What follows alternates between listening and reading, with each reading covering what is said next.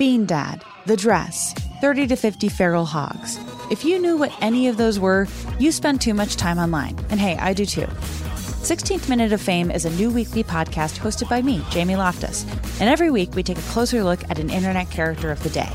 Who are they? What made them so notorious? How did the internet or the algorithm choose them? And what does a person do when they're suddenly confronted with more attention than the human psyche can handle? Listen to 16th Minute of Fame on the iHeartRadio app, Apple Podcasts, or wherever you get your podcasts. Hey, girlfriends, it's me, Carol Fisher, back with another season of the global number one podcast, The Girlfriends. Last time, we investigated the murder of Gail Katz. This time, we're uncovering the identity of the woman who was buried in Gail's grave for a decade before she disappeared. Join me and the rest of the club as we tell her story. Listen to season two of The Girlfriends, Our Lost Sister on the iHeartRadio app, Apple Podcasts, or wherever you get your podcasts.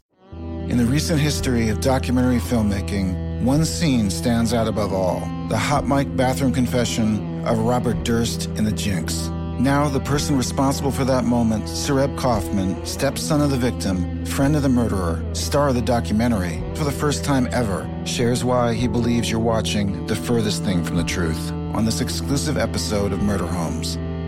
Listen to Murder Homes on the iHeartRadio app, Apple Podcasts, or wherever you get your podcasts.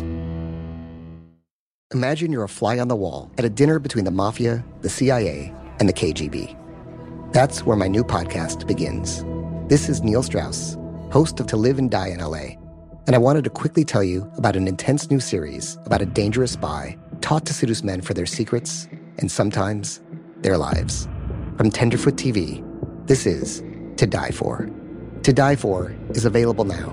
Listen for free on the iHeartRadio app, Apple Podcasts, or wherever you get your podcasts.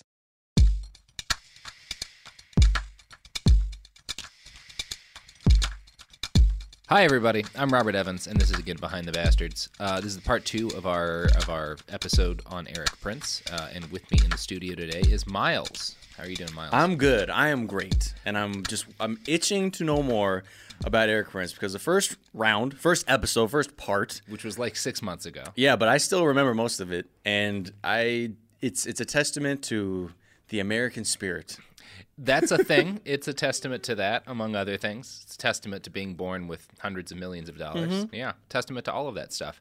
Well, uh, what have you been up to in the last six months? Uh, last six months. Uh, I don't really care. Okay. What's your guess as to what Erik Prince has been getting up to? I'm going to, if I'm a bet gambling man and I like to gamble, I'll go with a safe bet, and I'm just going to say crimes against humanity just in general. War crimes? Yes, I mean okay, war crimes. Okay, I'm sorry, I'm sorry. Absolutely, has he has been a part of some war crimes yeah. that have been committed recently, which we'll talk about later. But more interestingly, I, I guess I should be more pointed. Do you want to guess as to what Erik Prince has bought since you and I talked? okay, last? so last time he tried to make that his homemade fucking fighter jet. yeah, and yeah. that went did, did, not, not work well. out well. Uh, so what's easier? Probably boats.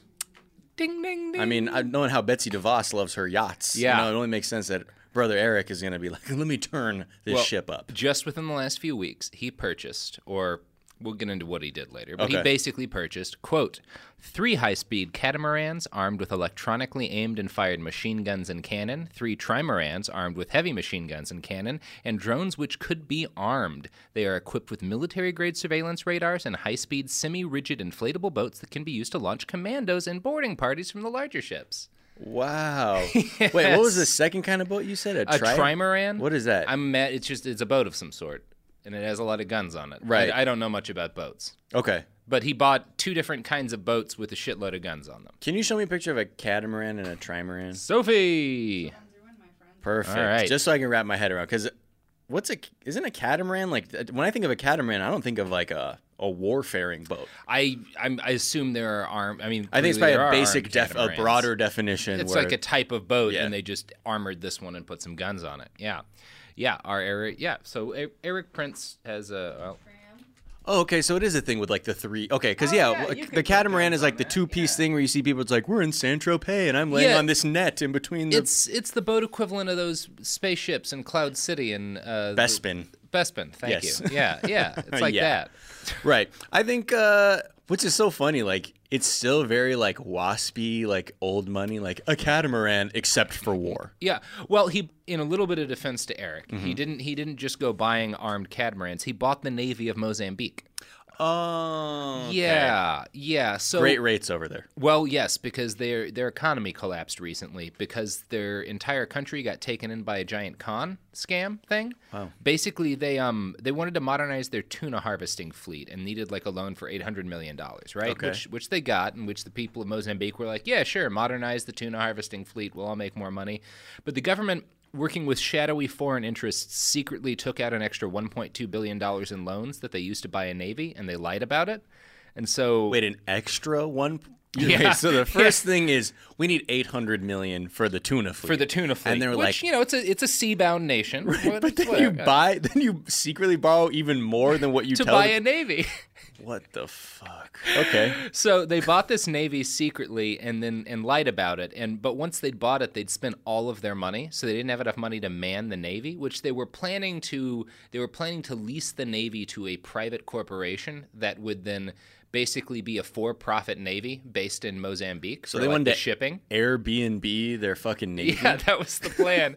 Yeah, just so I get in the black on this thing. yeah, but they just didn't. They, they they couldn't actually run the navy, and the whole venture sort of collapsed. And somehow Erik Prince wound up uh, in control of it. Now it's weird because the first source I found this from was- a website that's new to me called Spiked News, which bills itself as an outlet for stories that have been buried or crushed by the daily media noise. So I was a little bit like, hmm. "Is this some fake news bullshit?" Right. So I looked around and I was able to find other sources on the article that were a little bit less direct than Spiked had been, but said basically the same thing. So I'm going to quote from this Bloomberg article called Erik Prince to partner with Mozambique's hidden debt companies, which Okay, that yeah. sounds above board. Hidden debt companies is a, one of Those are the companies that helped members of the government of Mozambique take on more loans Right, than the right. country could afford, Love which 'em. then bankrupted the nation. Yeah. hidden debt company will always sound terrible. There's no way to make that sound. Yeah, good. and these are the people Erik is working with. So, Blackwater Security founder Erik Prince will partner with at least one of the state owned Mozambican companies at the center of a hidden loan scandal that resulted in the country defaulting on its debt this year. Prince, chairman of the Hong Kong based Frontier Services Group, is forming a joint venture with the tuna fishing company EMATUM and may extend this to assisting the Southeast African nation with maritime security. Hmm, yummy. I wonder if Erik Prince has a navy now. it sounds like sure it. sounds like Erik Sure, Prince renting has a one. navy now. Yeah, at least renting a navy. Yeah, exactly. He's like, I don't want to go that. I'm not doing that Yeah. well. I'm I'm rent. I'm leasing a navy. and he's he's doing some counterterrorism stuff for the country. So yeah, it sounds like he has found a In country. fucking quotes, That's- counterterrorism, whatever that is. yeah, I, he's he's doing something shady in Mozambique, and now he has a navy. So that's good. That's really nice. Yeah. Um. Anyway, we're all caught up. Uh, other than the the He bought a fucking navy. he bought. dude. A, it's like we bought a zoo, but with war machines. I know.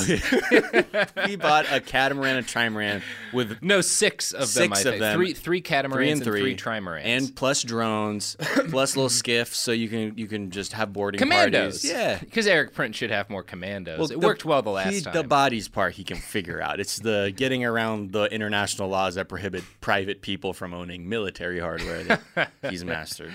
yeah, he's he's He's quite- really is. He's like I. he's focused. He's focused. If anything, this Mm-hmm. He's is a man who said, "I will have some kind of my own military, army, I, air force, I whatever." want my own militaries. Right. And he's got he's got his he's got his ground goons. Mm-hmm. He's got that ground game worked out. Now he want couldn't couldn't figure out the skies.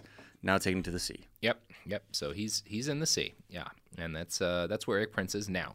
So now that we're all caught up, I would like to talk to you about the book that I just read this week. Oh, okay. It's called Civilian Warriors: The Inside Story of Blackwater and the Unsung Heroes of the War on Terror. First of all, based on everything we were talking about last time, to call some of these people fucking unsung, Unsung heroes, heroes? holy shit. Well, the people who saw their heroics couldn't sing because they were too busy screaming. Right. Because Blackwater was firing grenades into a crowd. right. And they're like they're like, I'm sorry, man. I, I haven't I haven't let this thing off all day. So obviously, the author of that book is Erik Prince. Mm-hmm. Um, well, and some other guy. Clearly, Erik Prince outlined it, and some other dude filled out the writing. You know? Right, whoever the ghostwriter is. But he's credited as the author.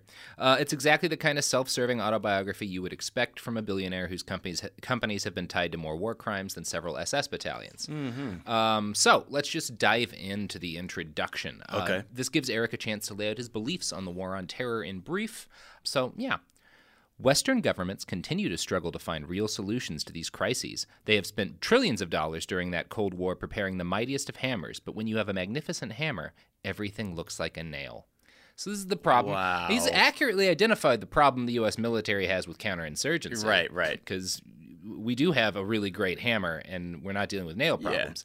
It's That's like, fair. yeah, you get a penis implant and you're like, how do I not fuck with this thing, dude? You know? Mm-hmm. Yeah, but then you wind up in the wall of penis, hall of penises. Yeah. and so your penis is just useless. Yeah, I Yeah. guess so. Yes, that's Gotta the dust it off. situation. uh, That's a fine analogy to Yeah. the current We'll U.S. military strategy. I mean, Anyway, everything is a phallic yeah, metaphor. yeah. It's it's funny to me that he's he's diagnosing the shortcoming and attributing it to the U.S. military. That their problem is that they have a great hammer, and so everything looks like a nail. Because all Erik has ever done in his entire life is build hammers. Um, but he he seems to think that what his people do is different and more suited to the war on terror than what the U.S. military does. Right, because they don't have rules. yeah, well. The hammer of traditional forces lacks the nimbleness and fiscal efficiency of either small active duty units or contracted special forces. Even more troubling, traditional forces can inflame a situation instead of pacifying it. Instead of pacifying it. Instead of pacifying it. What, what colorful language. I love that. Yeah, and I love it because if there's one thing Blackwater absolutely has done everywhere it's operated, it's inflamed the situation. Oh, no, we pacified it. Uh, Well- that's what they'll say, right? I mean, I would say Army Colonel Peter Mansoor said this about Blackwater: if they push traffic off the roads or if they shoot up a car that looks suspicious, they may be operating within their contract, but it is to the detriment of the mission, which is to bring people over to our side. Uh, there's also another quote I found in a textbook called U.S. Domestic and International Regimes of Security by uh, Army Colonel Lieutenant Colonel Ralph Peters, who said, "Armed contractors do harm counterinsurgency efforts. Just ask the troops in Iraq." So there's, there's a lot of military people who have served alongside Blackwater Right. who are like, these guys don't help the effort in any way. It's just that, like that nepotism, like where suddenly your boss's like nephew shows up to work and Yeah. he's fucking useless, but it's like the boss had extra money, so it's like, yeah, just give it to this guy. Fuck it. Well, it's a mix of like the boss had extra money, but also like, ooh, boy, we only have half as many troops as we need to do the job, and these guys don't count as humans legally. Like, we don't have to report that they exist or died. Right. it's a whole mess. Um, so Erik has a little bit of a chip on his shoulder about the fact that you know he had to sell his company Blackwater and it had to be renamed, and you know there were all those murders, and Mm-hmm. Yeah, right. massacres, and yeah. Well, he, here's how he sums that all up. After failing in their multi year effort to win hearts and minds in Iraq, the bureaucrats decided a company that had repeatedly answered this government's pleas for help was suddenly more valuable as a scapegoat. I was strung up so the politicians could feign indignation and pretend my men hadn't done exactly what they paid us handsomely to do. What a worldview. I love it because, like, the major incident that led to him losing Blackwater was a bunch of his guys firing into a crowd. Right. and it was like a protest, right? No, it what was, just a traffic circle. One of them panicked and they just right. fired Oh, into right, a crowd. Right, and there was like no explanation. There was no explanation. and there weren't really any weapons present anywhere. No incoming fire Right. whatsoever. No, they just massacred 14 people, and he's like, ah, it's the politicians trying to make me look bad. Maybe if your people hadn't shot for. And then there was that guy who drunkenly shot the vice president of Iraq's security guard in the Right. green zone. There was a lot of stuff. Those guys Yeah. who crashed an armored vehicle because they were hammered. because they were drunk. right. It's just the party crew. Blackwater. It, those do sound like some fun parties. I mean, in the scariest way, where you're like, I mean, these guys know what they're doing with their guns, but I feel like it's gonna get weird suddenly. I don't know. Yeah, Uh. they don't sound fun to drink with. Getting drunk and having an armored vehicle to tool around with. Yeah, sounds, like great. a shitload. but not in like an environment where there's the possibility that they Yeah, would have to yeah. be like have some kind of like situational need your wits ar- Yeah. around you. Yeah, yeah, yeah. Anyway, Uh, if you're a company that makes armored vehicles, we're open for sponsorships. I would love to crash one drunkenly Yeah, I and will just get drunk in yeah. your Bearcat and ride it right into a fucking wall. right and show how strong it is. how sturdy that armor is. Right. Yeah.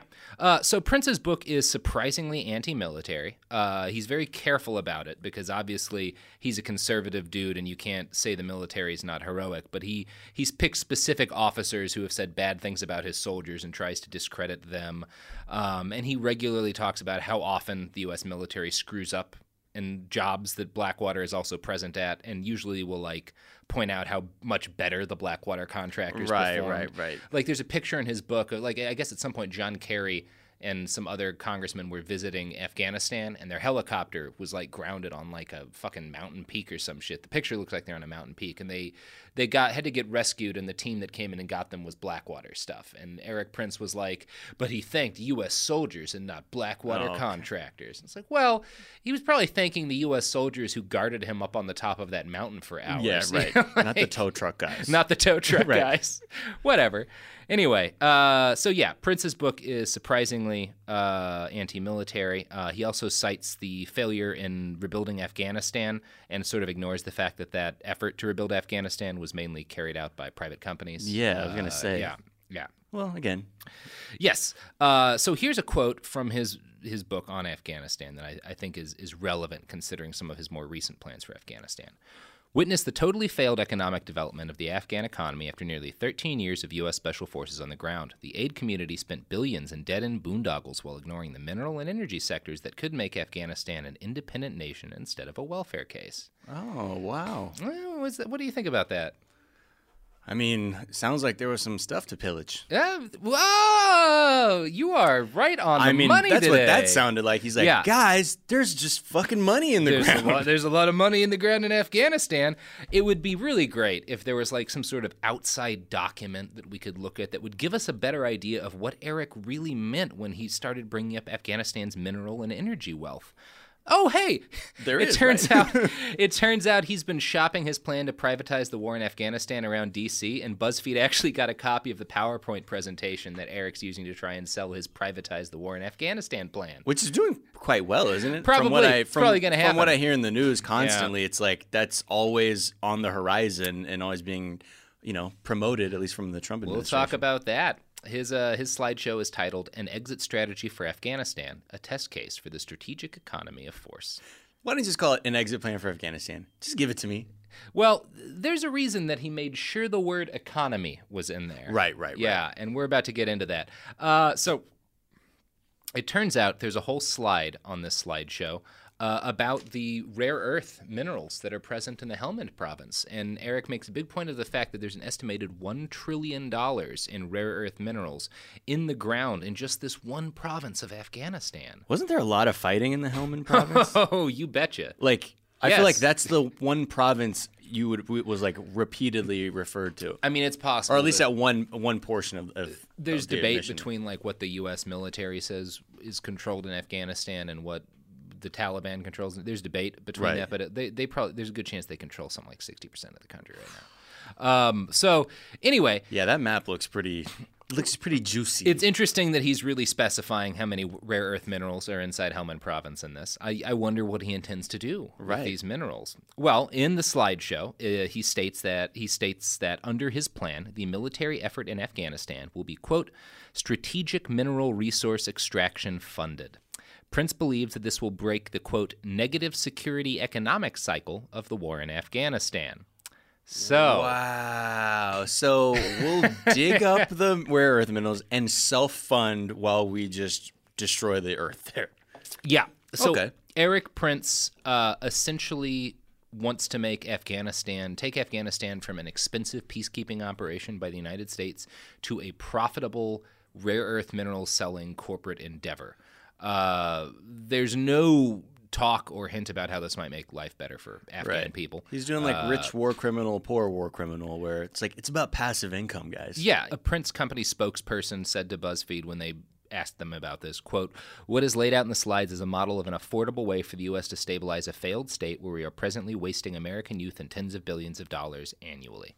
So they're basically climbing onto the fact that pretty much everyone is like, yeah, it's dumb that we're still in Afghanistan. Super, we're not. And he's like, eh, sane people are like, it's dumb that we're in Afghanistan. We should leave. He's saying, it's dumb that we're in Afghanistan. You should give it to me so that I can mine it. Right, exactly. Yeah. That's all I'm interested Yeah. in. Well, because like there is one I can see like on the face of it, right? Because since the Iraq War and Afghanistan, like that has just been a money pit that has just been led to the accelerated decline of the American empire, right? Yeah, like it's yeah. sort of these late It's what Afghanistan does, baby. but it's like, it, but it follows that trend of like all historical empires. Like Yeah. they get into these like glamour wars that end up bankrupting the country or whatever. And more often than not, the war is in Afghanistan. Right. Jesus.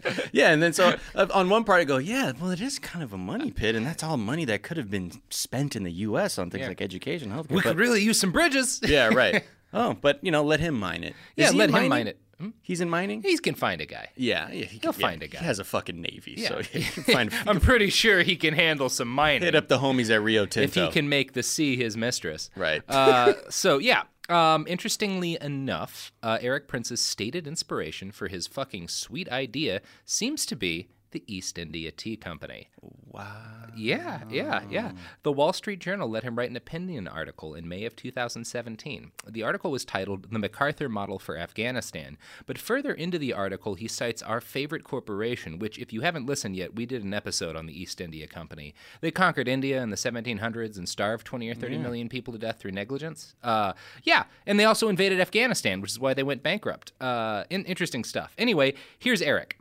An East India Company approach would use cheaper private solutions to fill the gaps that plague the Afghan security forces, including reliable logistics and aviation support.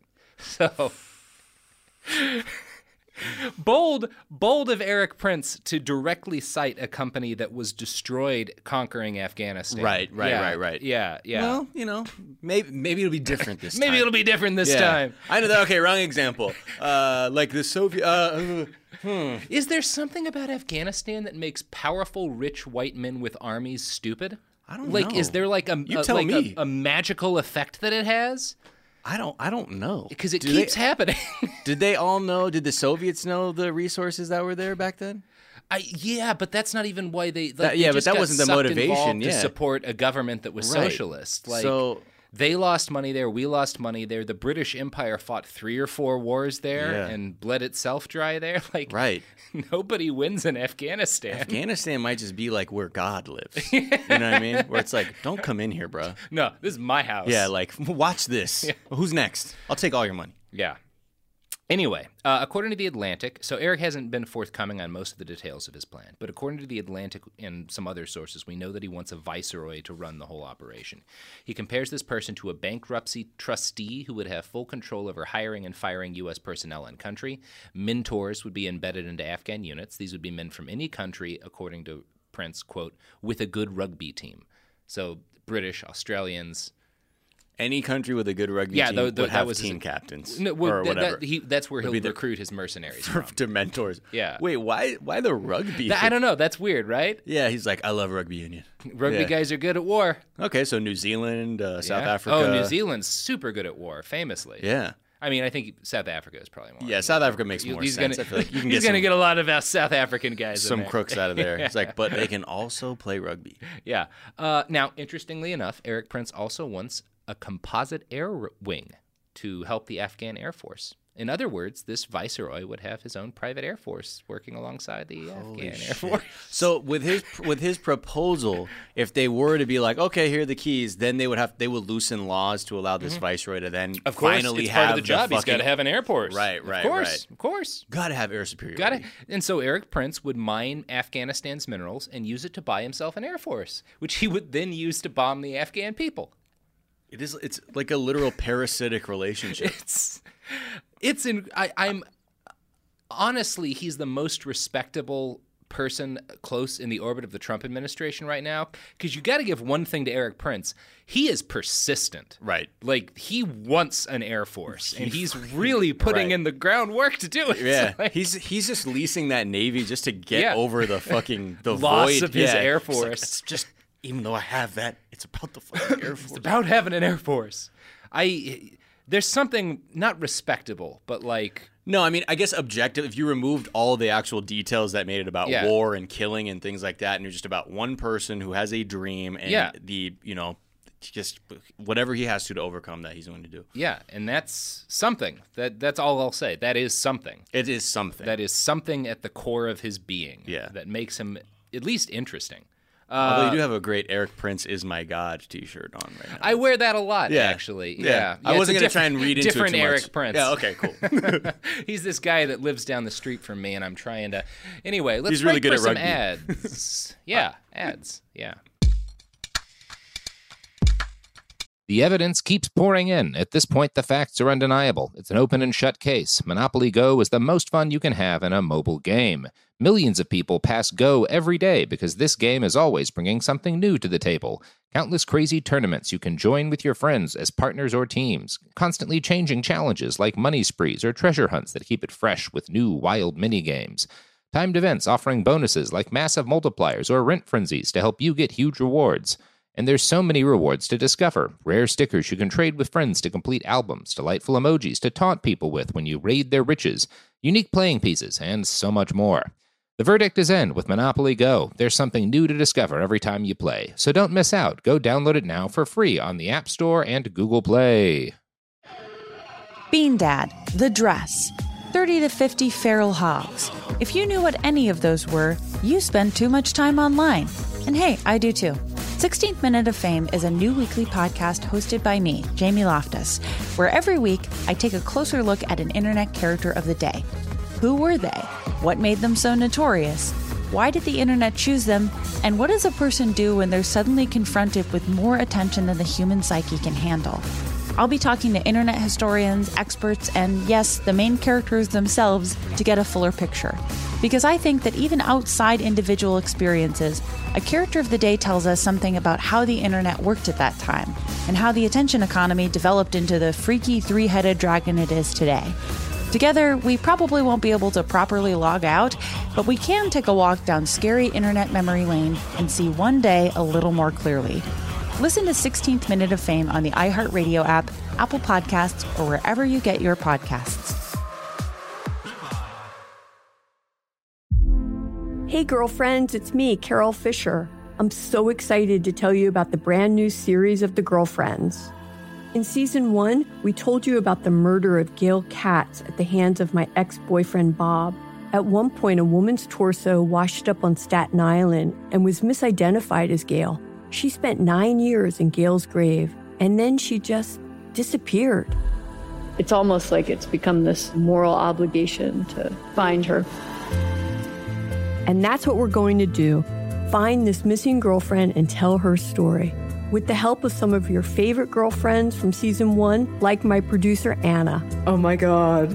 my friend Dr. Mindy Shapiro, Hi, it's Dr. Shapiro, and I'd like to speak with the deputy medical examiner. And of course, Gail's sister Elaine Katz. Having no closure, it kills you. Join us as we try to solve a 35 year old cold case. It's not going to be easy, but it's going to be one hell of a ride. What? I can't believe this. Listen to season two of The Girlfriends, Our Lost Sister on the iHeartRadio app, Apple Podcasts, or wherever you get your podcasts. Hey fam, I'm Simone Boyce. I'm Danielle Robay. And we're the hosts of The Bright Side, a daily podcast from Hello Sunshine that's guaranteed to light up your day.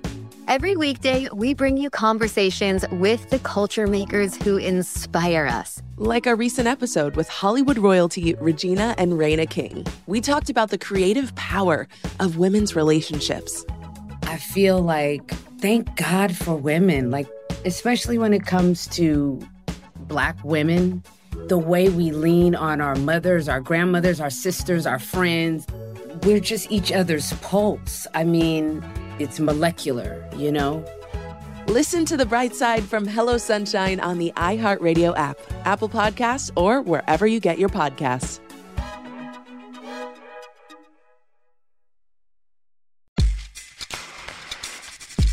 And we're back. Ah, those were some great ads. Fantastic. The quality products, services, also pretty good. Anyway, let's get back to uh, Erik Prince. So yeah, when we last left Erik Prince, he's talking about turning Afghanistan into a rare minerals company uh, Right. that he runs via violence. Yeah, right. uh, against the Afghan people. So that's fun. Uh, he's not the only guy in D.C. who's shopping around this idea. Stephen Feinberg, who runs Cerberus Capital and also the military contractor DynCorp, has been pushing a similar plan around Washington. Uh, Feinberg is a close friend of President Trump. Uh, he was almost given a position overseeing an intelligence review this year, but the intel community recoiled because he has no background in intel or Yeah, he's like military. fucking, he doesn't know anything. Cerberus and fucking what was the other one? Dino. DynCorp. DynCorp is one of the military contractors that doesn't commit rampant war crimes like Oh, okay. Blackwater. So like I mean, I'm sure they've got some blood in their history, but Yeah. they're more respectable than Blackwater, Right. which is a low bar. And then Cerberus. I'm like, oh yeah, that evokes really cool Yeah. imagery. Cerberus Capital sounds like you're the good guys. Yeah, exactly. We're a fucking mythical dog monster. Yeah, uh, I do want to praise Erik on something uh, real quickly, which is his his acumen for this. He's the perfect man to take advantage of this time in Republican politics, and my evidence for that is one of the slides in this docket he put together, uh, which again is a slideshow that's made for President Trump. In the slideshow, uh, he bills the privatization of the war in Afghanistan as, quote, the Wollman ice rink moment of the Trump administration. That's the name of one of the slides, the Wollman ice rink moment in the Trump administration. Uh-huh. Do you have any idea what that's a reference to? No, but it's probably something very cool. I guarantee you, this is one of the only things I could reference that President Trump would know about and you would not. And that's because back in like the 1980s, the Wollman Ice Rink in New York City stopped making ice, uh, or in the 70s, I guess. In 1980, the New York Parks Department started working to change that. They spent like six years and $13 million trying to fix this ice rink and basically had to announce at that point that they were going to have to start all over again. And so it was like this big famous story of government incompetence. Right, like, right. They spent millions of dollars. They can't get this ice rink going. So Trump starts publicly saying that he can do the job, like under budget and in less time than anybody else. And everybody Typical, assumes he's full of shit, but he gets the job and he actually does it under budget for like three million bucks in, in like a quarter of the time. It was like the one fucking time he did it, the, the thing that he said he was Yeah, he, he he did the thing. He got the ice rink working again. It made ice, uh, or he didn't. I mean, he hired the people who did it, but like when you say made ice, like he, they just couldn't keep the rink at the temperature to keep. the Yeah, I don't- I don't know the ex- well, whatever. But but yeah, this is like one it of just the- failed to actually have ice on the rink. yeah, which So- is important for an ice yeah. rink. and then you Uh, have a roller rink. So he managed the project that got it fixed, and he did it under budget. And, and, and anyway, it's a thing Trump talked talked about often on the campaign trail when he was running for president. Erik, Um, fucking he's, he's smart, right? No, he's saying that. Yeah, he's saying that Afghanistan is like that ice rink back in the 1980s, The and one the government's just not right, smart yeah. enough to fix it. so he knows how to sell this plan to Donald Trump, right? Um, and I suspect he'll be successful eventually. I mean, based on everything we read all the time in the news, it just seems like every day or every story that comes out, we inch closer and closer to the privatization of that war. Yeah, which is not the right plan. Just leave. Yeah. Just admit it was a stupid idea. Right. Get the fuck out. Right. Say you're sorry. Offer the government some aid removing all the bombs we dropped. Exactly. Like, just get the fuck out. But that's, we, I think we're probably going to go with Erik's plan. So let's get back into the book. This was a long digression because he talked about.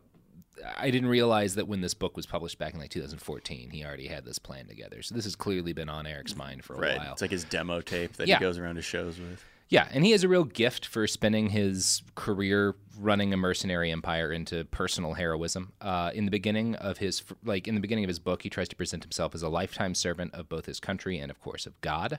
Uh, he says, "Since I first enrolled in the Naval Academy after high school, my life's mission has been to serve God, serve my family, and serve the United States with honor and integrity.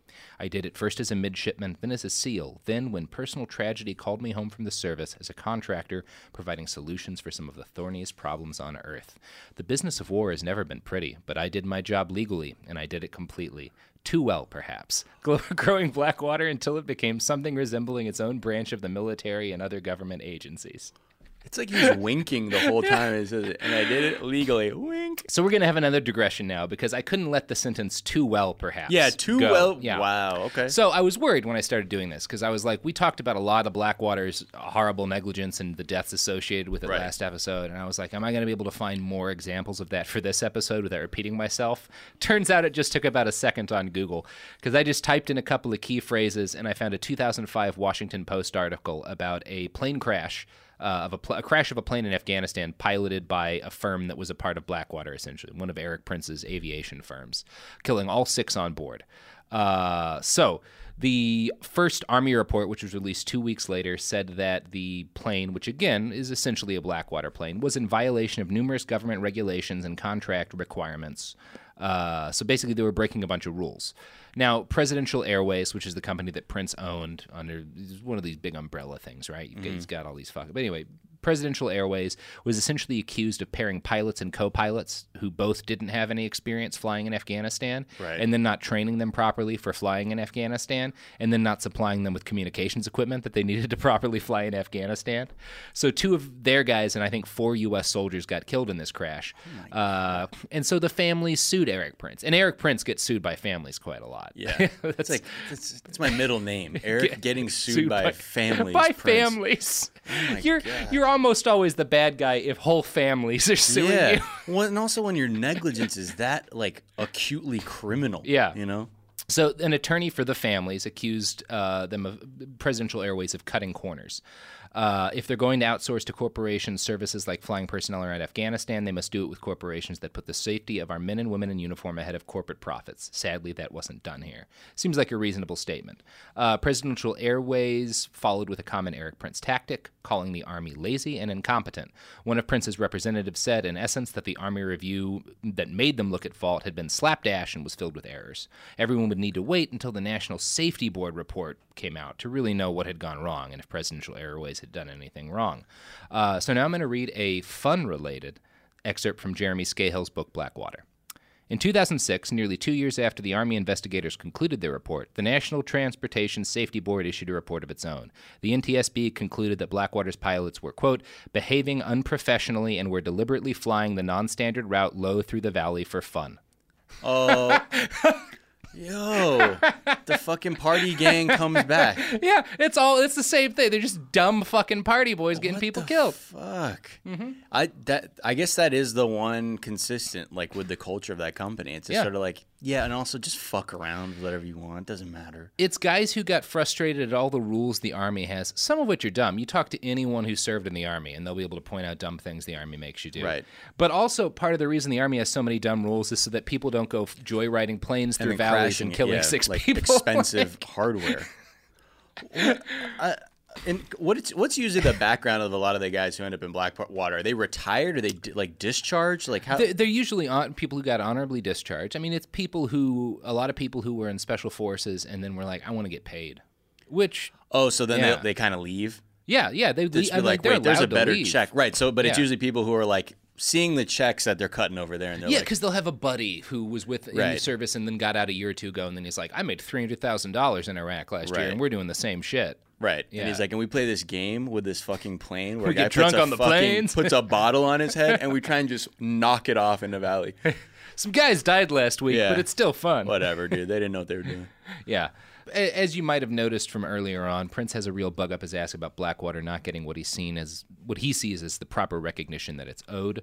He had a statement in his book that I found kind of funny. Uh, government agencies don't want that spotlight being shown on our work, nor to applaud the greatest advantage Blackwater offered them increased capability. They only wanted increased deniability. Which is funny because that's the only reason why his company couldn't be fired from the war, is Right. because they needed deniable assets. Right. Yeah. Anyway, that Erik Prince doesn't like being a deniable asset and has never not been in the business of providing them. Right. Jesus. Uh, yeah, that must frustrate him when he wants to be the star, and he's like, I'm made to be the scapegoat. Yeah, man, that's what you're doing. Yeah. That's your job. Exactly. Your job And you're is getting- to provide the soldiers that the government doesn't have to report to anyone have Right. died. And you're wasting life and money at the Yeah. same time. like that's your whole the whole reason you're a billionaire, other than the fact that your dad was. Right. Yeah. Uh, Step so- one to being a billionaire. Step one to being a billionaire, rich dad. Is Almost your dad a 100% of the billionaire? time. Yeah. No? Mm-hmm. Move on to Square Z, where you die poor. Yeah, where you, die poor because you don't have enough, you can't afford insulin. Yeah, you keep right, the price exactly. of insulin. Oh, it's like. Oregon Trail. You broke your leg and you died. and you died. But Erik Prince gets a Navy. Right. fun world. Fun, fun world. So Prince says in his book, quote, "The true history of Blackwater is exhilarating, rewarding, exasperating, and tragic." Don't disagree with that. It's the story of men taking bullets to protect the men who take all the credit, a tale of patriots whose names became known only when lawyers and politicians needed to blame somebody for something. Oh, which again is funny because Erik is the epitome of the guy who takes all of the credit while other people get shot at. He's Right. never taken a bullet in his life.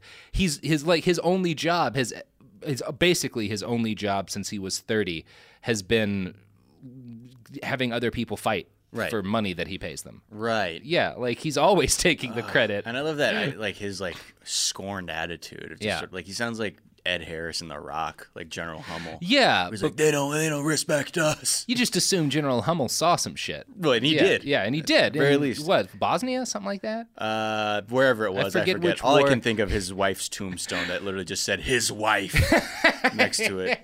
it's like, wow, way to give her an identity, Barbara. One of the m- remarkable things about that to me is it was one of those few movies made in that era where if you needed to have a military character who'd seen some combat, you had to really stretch to figure out where they could have been. Right, it's like Grenada, Grenada or Bosnia, like those two or Right, three. right, right. now it's like, It's like we're at, yeah, take your fucking pick. we're at war in like 30 countries. Well, at least the ones we acknowledge. You know what I mean? No one's going to be there and be like, "Oh, in Niger." It's like, Yeah. ooh, that's a that's a movie ten years from now. We'll on the say Yeah.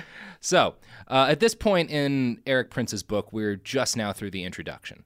Um, so, chapter one opens with Erik claiming to have saved several women from a boat explosion when he was 13. Wait, what the fuck? I love how like the intro's just like, man, we were spit on, disrespected. We were the ones doing the real. We're the real patriots. Chapter one. I'm fucking call out. I saved some ladies when a Yeah. boat blew up. Yeah. Wow. And he specifically notes at the end of this anecdote I never did learn their names or what became of them. Ah, it's a shame. oh, because you're like fucking Spider Man. You just No, fucking it's- come it's- through, you save yeah. people. Like, sorry, I got to keep this moving. it's a lie. yeah. It's a lie. Is there detail of what exactly happened? Yeah, yeah. He taught like the, these ladies. They did something bad to their boat, and its engine exploded, and they like jumped in the water. And he and his friend fished them out of the water and drove them to shore. And then there was an ambulance waiting to take them away, or something. Which maybe a boat explode. I, I feel like at least a big part of that story is bullshit. Yeah, I have. I you know not. I can see that there were probably people who I think a better version is maybe some women who were stranded. Maybe their boat ran out of gas or something. Something They like needed that. a ride to shore. Mhm. He provided it. If you were in a boat explosion uh, in somewhere time in the 80s and Erik Prince rescued you and you're now a listener of this podcast, Very drop, drop us a line on Twitter at, at Yeah. @bastardspod. Let us know what Yeah. really happened. Let us know what really happened that day. It turns Uh, out it was his boat that exploded, and the women saved him. Like, oh, that story's completely reversed. Yeah, man, I whatever. If if he saves some ladies on a boat and they reach out, I'll I'll make a whole apology track for Erik. Oh, Prince yeah, and the yeah, ladies yeah. he saved from Send an some exploding boat. Anyway, Prince moves on to talk a little bit about his family history. Uh, he uses the story of his grandfather's untimely death as a justification for why welfare is bad. Uh, quote, when Peter died suddenly of a heart attack in 1943, my grandmother sought no government handouts, no charity from the church, not even money from family. Edgar, who had two sisters, his dad, was the man of the house now. He would provide for them. He was 12. Wait. I, I, wait. I'm I'm failing to. He. Wh- What is he trying to say? That I mean, how he- is he trying to connect welfare to? He's trying to talk about how awesome his family is by pointing out that. Oh, when he his- just. Oh, right. He's like his "Dude, grandma We didn't take a fucking penny. thing. My grandma wouldn't take any money. She just made my 12 year old grand uh, dad, Dad, work. yeah. yeah. Now he's the How man. cool is my family? Well, you're the man now, dog. Sounds like your family's kind of abusive, Erik. Yeah, or- sounds like she should have sought for some welfare so her 12 year old could finish grade school. I mean, unless that's a lie too. yeah, unless that's know? a lie too. Who knows? Could you Who imagine like her grandma was like the OG welfare queen, the mythical welfare queen? She's just rolling around in a Bentley. Yeah. and that's how my dad became a billionaire. Yeah. Uh, so anyway, Erik portrays that as awesome. Uh, it's worth noting that his dad didn't seem to view this as a good thing because he notes later in the book, "quote Dad didn't let me hold a job during high school. Unlike his hardscrabble youth, he wanted me to enjoy those years." So, ups to Erik Prince's dad. He broke a cycle. Exactly right. I mean, didn't turn out with a great kid, but No, no. yeah, They're achieving. I do feel like Erik missed maybe that lesson. Oh, which absolutely. was children ought not to work. Yeah, But yeah. Who knows? Maybe that wasn't his dad's lesson. I don't know the guy. Uh, I bet you're wondering about Betsy DeVos, Erik Yes. Prince's sister. He only mentions his sister by name once in his Oh, entire about to say, autobiography. I was hoping you're gonna be like, not one mention at all. He No. goes, and I have a sister. he mentions her once to talk about the guy she married. Wow. so she only comes up in the context of her yeah, husband. Yeah, yeah. Of course, typical. I think the my sister is referenced a couple of times, but Betsy DeVos is only named once as he's introducing her husband. Is she his only sister? I think so. Okay, that's so Maybe fu- not. I'm not Wait, gonna but so why why is he creaming his jeans for Mr. DeVos? Oh, I- just because he's a super rich guy. Right. I, I don't remember the exact context. The of it, dad, but the I, dad yeah. of the family died He- recently. Yeah, they only. Oh yeah, good, good, because he's the founder of Amway. Yeah, Yeah. He used to own the Orlando Magic. He has three sisters. So the other times when he's referring to a sister, who knows? Who knows? Doesn't matter. about. There's uh, Betsy and then the fucking other ones. Who Fucking other ones. I didn't even check on the others, Yeah. but he mentions Betsy DeVos once. Right. He's like, but hey, Betsy, the best one because she married had a rich marry. guy. Right. She married for fucking. I mean, they were already rich. Uh, he doesn't give us much detail at all about his childhood, but if you're game, I did find one anecdote that I want to kind of go down a conspiracy rabbit hole. Oh, about. okay. Okay. It's Erik's description of his favorite childhood hobby. Quote. The first group of soldiers I ever assembled was made of solid lead, two inches high, standing in neat rows on my bedroom windowsill. There were hundreds of them, painted to match their real life British, French, and Continental Army counterparts. I created them from molds I got on trips abroad, and 40 pounds of lead Dad and I melted down in a cast iron plumber's pot. Wow. He's So- a little like war miniatures. In fairness Hobby to Erik, dude? this makes I did. That's exactly what I did when I was Yeah. a kid. I played fucking like Warhammer and others. st- I spent my Oh, whole yeah, Command and childhood building, and, like, but specifically building models. Oh, that was my whole childhood. I had a set of uh like Civil War dudes, and I remember I I went as far as buying like the fake grass to put like to create like a battlefield scene and like Mm-hmm. fake trees. And I when I realized like. Because I remember as a kid, like regular toys weren't quite scratching that itch of like what Yeah. like you know the like military shit looked like. So I was like, oh, you know what, I'm gonna do this. It was too much work though. So I commend you for even being a hobby yeah toy man. That's what I did as a child, and I remember it's like the most poison you can expose yourself to as a little kid because your hands are always covered in paints and God knows what's in them, Right. and like this fucking cyanoacrylic glue. I was always pulling it off of my fingers Right. and stuff. But in Erik's case, he was melting lead. Right. What- And I don't know how much lead exposure you get doing that thing, but we do have a lot of documentation on why lead exposure is really bad for children. I'm going to cite from a study made by the College of Family Physicians in Canada. Lead is a developmental neurotoxin. Children are most commonly exposed and they are most vulnerable. Lead exposure has been associated with many cognitive and motor deficits, as well as distractibility and other characteristics of attention deficit hyperactive disorder. Although children's blood lead levels have declined considerably over the past three decades with removal of lead from gasoline and paint, children can still be exposed to lead from lead paint in older homes, toys, and other sources. Because post exposure treatment cannot reverse the cognitive effects, effects of lead exposure, preventing lead exposure is essential. One of the things lead exposure is most tied to is violence. Violent Really? crime, lead exposure. It's we've seen crime drop for most of the last thirty years, and one of the major theories behind it is that we got lead out of everything. And so people aren't being born exposed to lead because we know that it's one of the biggest correlators with violent crime. Does that align with like uh, the women's ability to have an abortion too? Because I know that's another one like people yeah, would like there- to there's throw a, around there's a as bunch if of that theories. was another there's a bunch factor of too that people it's have probably control a- over that. Yeah, Right. it's certainly a mix of things, but it's very credible that Wait, but how do you fucking make your own lead? It's like a they just it? bought a shitload of lead and melted it in a pot. How do you wait? So I don't. I've never had the the privilege Well, to now, melt my it- own lead down. But what do you do? You just put in a fucking. I don't know. I never did that thing? either because by the time I was collecting model soldiers, they were made out of plastic because they realized you Right. shouldn't expose children Or like lead. cast iron. Like but it were sounds like he was getting blo- blocks of lead and melting it and pouring it into his own molds. Yeah, so he was without di- any eh, probably respiratory and- equipment. and right. exposing himself to lead fumes and everything. And I found a study in South Africa that correlates lead exposure to interest in firearms because they found that competitive shooters had higher aggression and much higher blood lead levels than competitive archers, which is an interesting group to compare it to. Right. Yeah. So oh.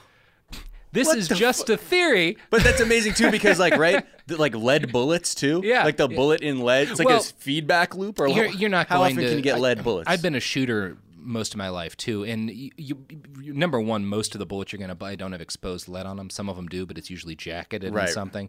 And number two, you're not getting a lot of lead exposure shooting because right, right, right. firing. But I down imagine like how often, like how often has the like the actual rounds themselves been protected for for people from the lead itself? Oh, not uh, not very long. In fact, if you're looking at like the the Continental times, the 1800s or whatnot, people are probably melting a lot of their own balls. right, right, stuff. right. So yeah, or making with pewter. Or whatever. obvious. Like it's definitely fed into violence throughout centuries Right, because right. we've been putting a lot of lead everywhere.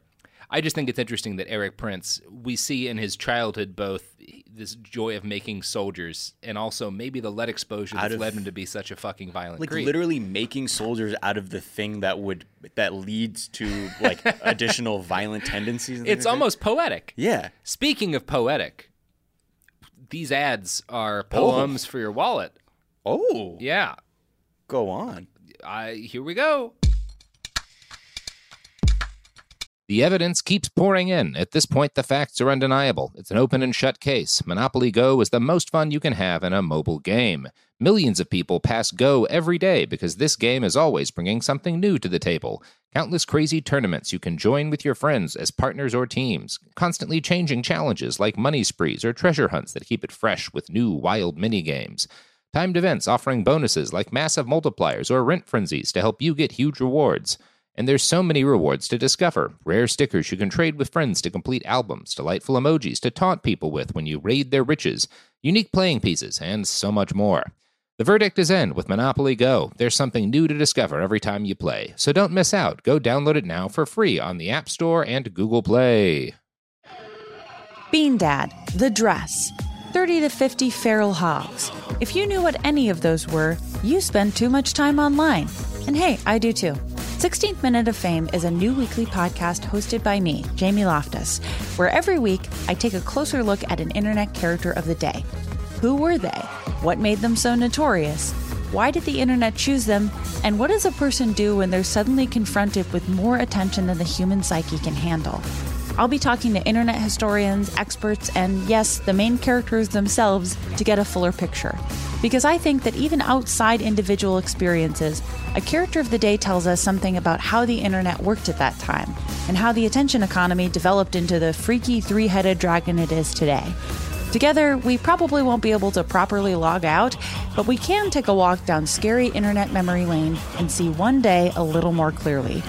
Listen to 16th Minute of Fame on the iHeartRadio app, Apple Podcasts, or wherever you get your podcasts.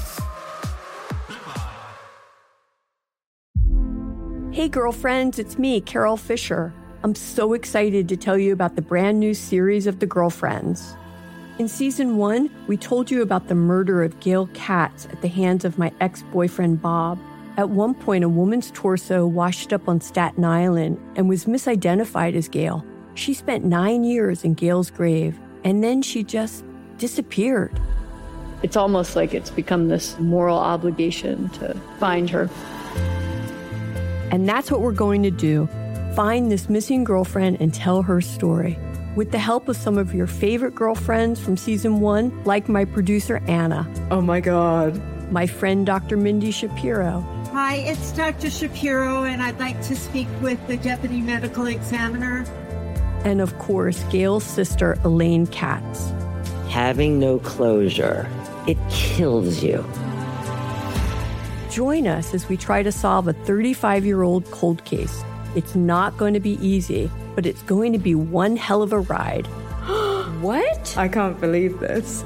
Listen to season two of The Girlfriends, Our Lost Sister on the iHeartRadio app, Apple Podcasts, or wherever you get your podcasts. Hey fam, I'm Simone Boyce. I'm Danielle Robay. And we're the hosts of The Bright Side, a daily podcast from Hello Sunshine that's guaranteed to light up your day. Every weekday, we bring you conversations with the culture makers who inspire us. Like our recent episode with Hollywood royalty Regina and Reina King. We talked about the creative power of women's relationships. I feel like, thank God for women, like, especially when it comes to Black women, the way we lean on our mothers, our grandmothers, our sisters, our friends. We're just each other's pulse. I mean, it's molecular, you know? Listen to the bright side from Hello Sunshine on the iHeartRadio app, Apple Podcasts, or wherever you get your podcasts.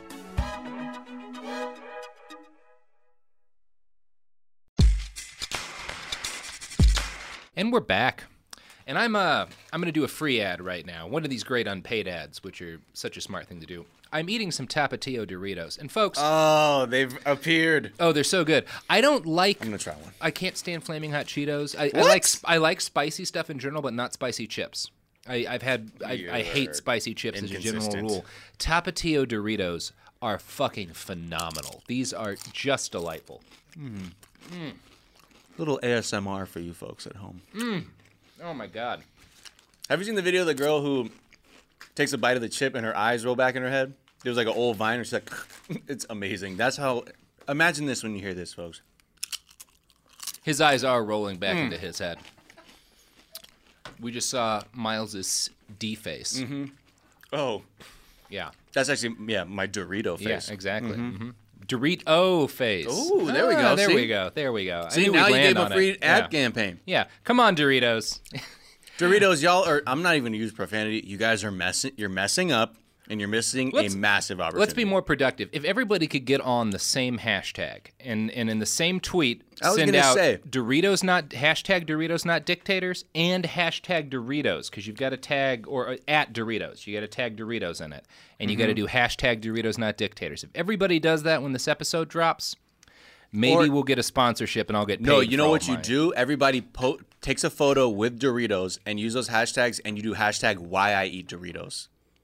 Oh, oh. So they see that and they're like, well, I mean, for somehow this guy has mobilized an army of Doritos eaters. You're like the Erik Prince of Doritos I that consumers. that has always been my dream. right. I was going to the say Erik Prince of Doritos. And you getting a Dorito sponsorship is your Air Force. because I want Doritos to pay me to mine Doritos Right. for a- more comedy. Exactly. Yeah, yeah. Wow. What a beautiful- Well, now I'm seeing a conspiracy here. Mm-hmm. You heard it here first. This is conspiracy has been going on since the show began. Yeah. Yeah.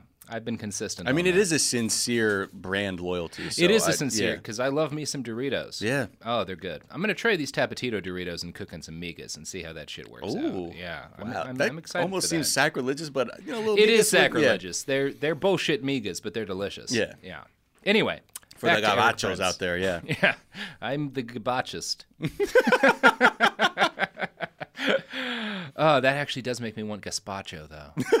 Just because the names are kind of Yeah. oh, I could go for some of that. Fucking You make it. You make a good gazpacho. No, but I have a friend who makes a really good gazpacho. I Oh. go camping with her every now and then, and it's the fucking best thing. and I only do it for the gazpacho.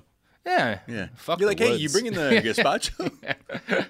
Anyway, back to Erik Prince. So Erik portrays himself in his childhood as a quiet, boring kid. I didn't smoke, I didn't drink. Being an athlete gave me a social network, yet I didn't have many close friends growing up. Maybe it's because you're a sociopath. Oh, I don't know. yeah.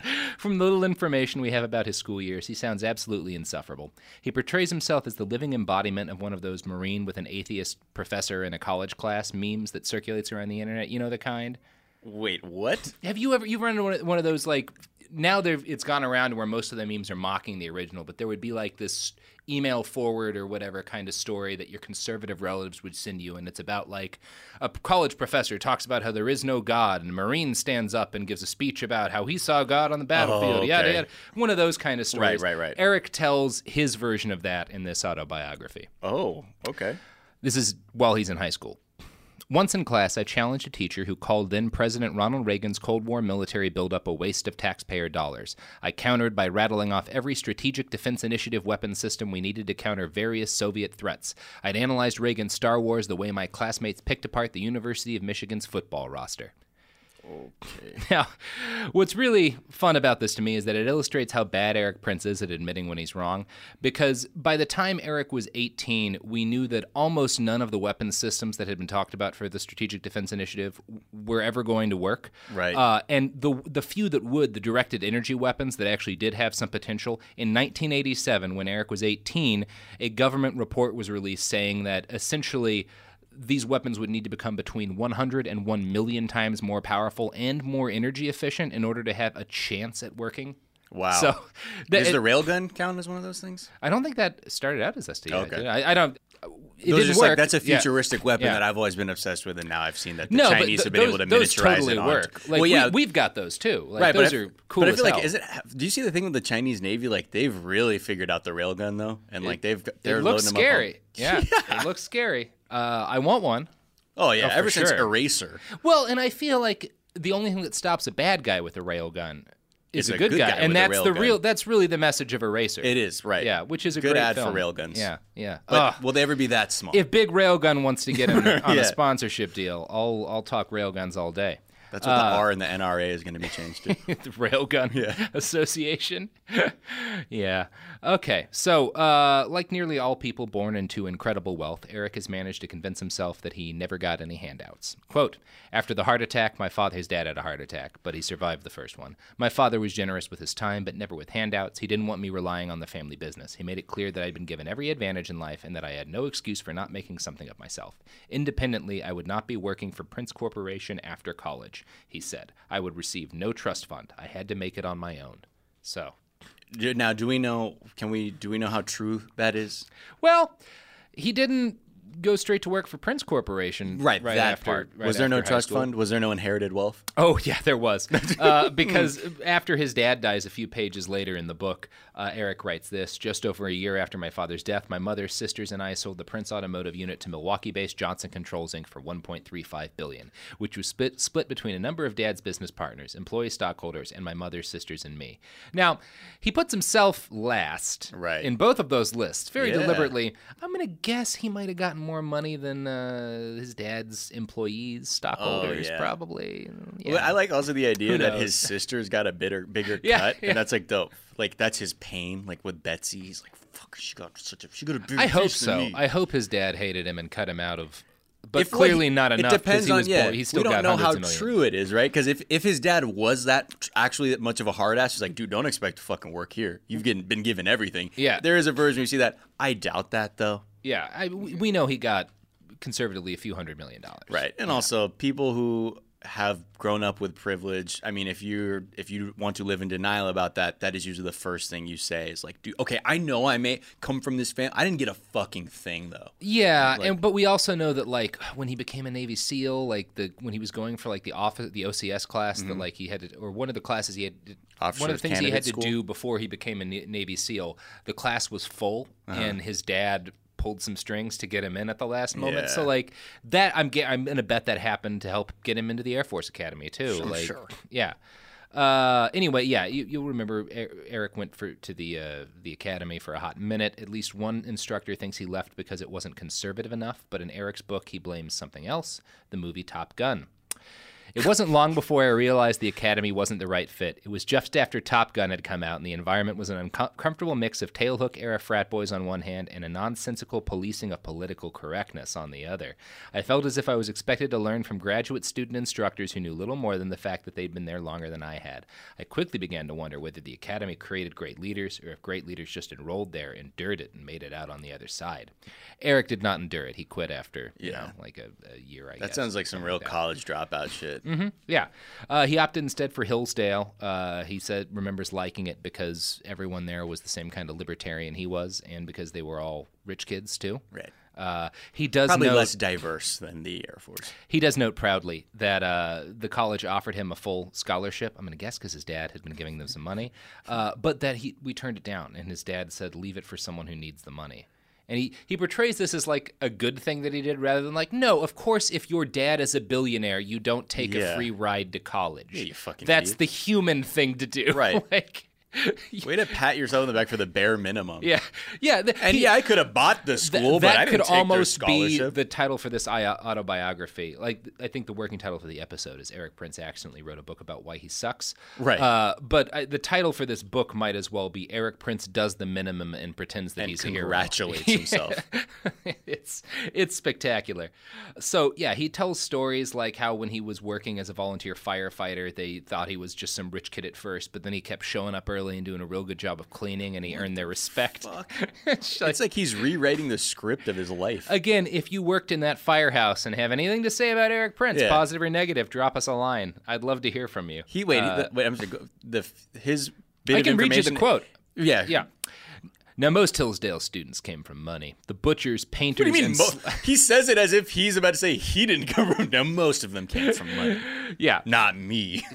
The butchers, painters, and slaughterhouse workers who volunteered or worked at the firehouse initially figured me for a snot nosed college kid. But I showed up at the firehouse early to change the blades on the K 12 rescue saws, and I stayed late to clean the pumps. I handled the heavy canvas hoses and carried the ladders. After a call, when the other volunteers sat back and cracked open a drink, I rolled the hoses. Gradually, I earned their respect. They also sound like the equipment manager on a basketball Yeah, team who yeah. sucks, and the guys who are doing the real work are like, "Yeah, why don't you just fucking do that?" And that is my suspicion is that maybe he didn't actually maybe on when there was a call he was never called out because they're like no that's the fucking that kid you don't want that kid in a dangerous situation fucking at your back and we there's hints of that in his Navy SEALs experience too so we'll get to that Ah. whenever Erik is involved in anything sort of cool Right. personally he writes about it at length like he repeatedly mentions when Blackwater first showed up in Afghanistan, he was there and he actually did guard duty some stu- times because they were so, so he he did guard duty in Afghanistan. Nothing ever happened, Right. But he did In it, the and he- green zone. He talks about it repeatedly, Right. That like, yeah, and I was there in Afghanistan doing guard duty, Right. Like, so when anything is that close to being cool, Yeah, yeah. he talks about it at length. I'm gonna guess he didn't do anything cool as a firefighter. Maybe not. Yeah. Maybe I'm wrong. Maybe I'm being an asshole here. Uh, He's like, I was the first person to, to discover the backdraft phenomenon. It was around this time that Erik made the first political donation of his life, which we talked about in the first episode, Mm-hmm. the $15,000 he gave to the Republican Party. Uh, now, in that episode, we speculated that this may have been an attempt by his parents to max out their political donations using Right. their kids as funnels. According to Eric, that's not true. So he says that the money was his own and it came from, quote, investment income from stocks my parents had long ago bought for me. Okay, so he didn't way, take any handouts, Yeah. but his parents gave him enough stocks that he was able to donate fifteen thousand dollars to the Republican income. Party at age nineteen. I doubt that. No, 19. Just be real. That's how these wealthy, and I'm sure, I'm pretty sure we talked about that. That's like the standard tactic for Yeah. wealthy people of just giving as much money. It's like, well, let me max out, make my dog a max out Well, donor. it's like if you're if you're if you're born rich and you're listening to the show, I'm sure someone is. Like, fine, just own it. Just be like, yeah, I'm a millionaire because my parents are rich. Like, okay. yeah. Just, j- don't lie about it. Don't be But like think- President yeah. Trump and be like, "We got a small loan from my dad that was millions of dollars." Right. like, yeah, you guys, you had it easier because you were rich. Yeah. Accept that's it. fine. There's Like- that, you know, that's the way you didn't ask to be born rich. No, you just were. So no, just it's like be I can be gra- like, yeah, be grateful and honest. I have it a lot easier because I've never had to deal with like a major chronic illness. Right, exactly. Makes my life easier We than someone who has. We all have way. privilege. Just own it. Don't be a dick about Yeah. it. Like, Ah, Erik Prince. Okay, so yeah, uh, you'll remember that after college, Erik wound up briefly interning for the George H.W. Bush White House. Uh, you'll recall that he wasn't happy there. Uh, he admits in his book that he didn't like the fact that uh, President Bush was bargaining with people who wanted to weaken, weaken the safety, sanctity of marriage, raise taxes, uh, and push environmental policies. So, yeah. Push uh, environmental policy. yeah.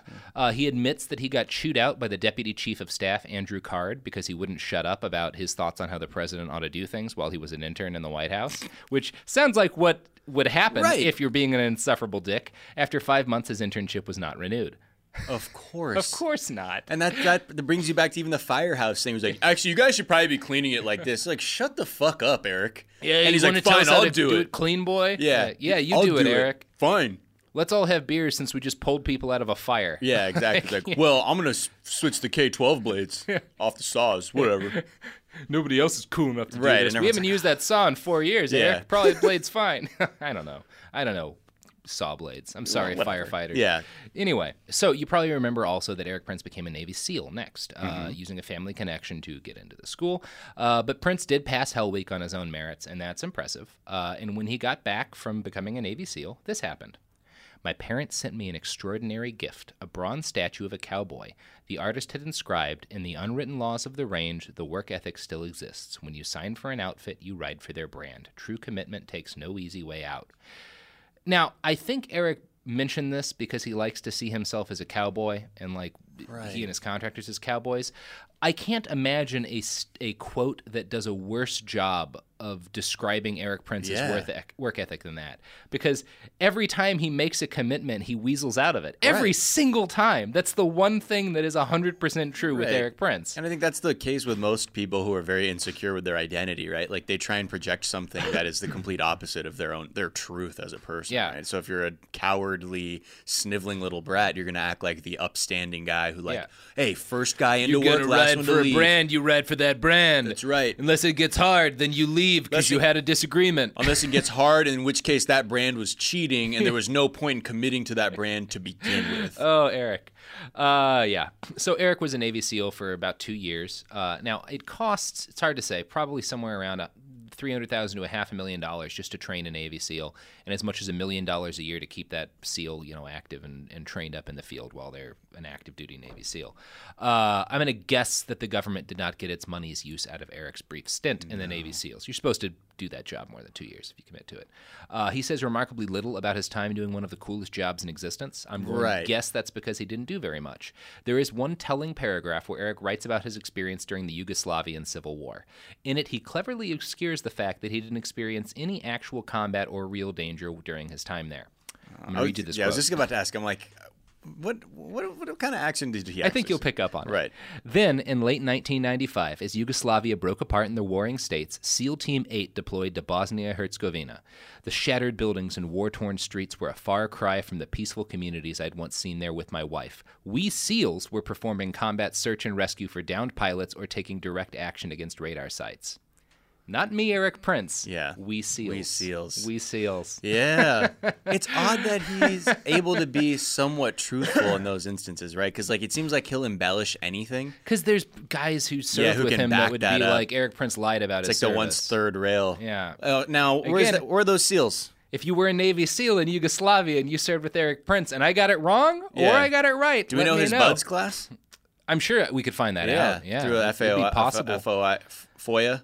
I don't know if that's Or you can probably just inqu- I- or I think you could just inquire, probably just public knowledge because Yeah. they don't keep it secret who a Navy Right, SEAL is. right. Yeah, that's or we should call uh, what's that guy who does like the SEAL stolen valor stuff? Don, what's his face?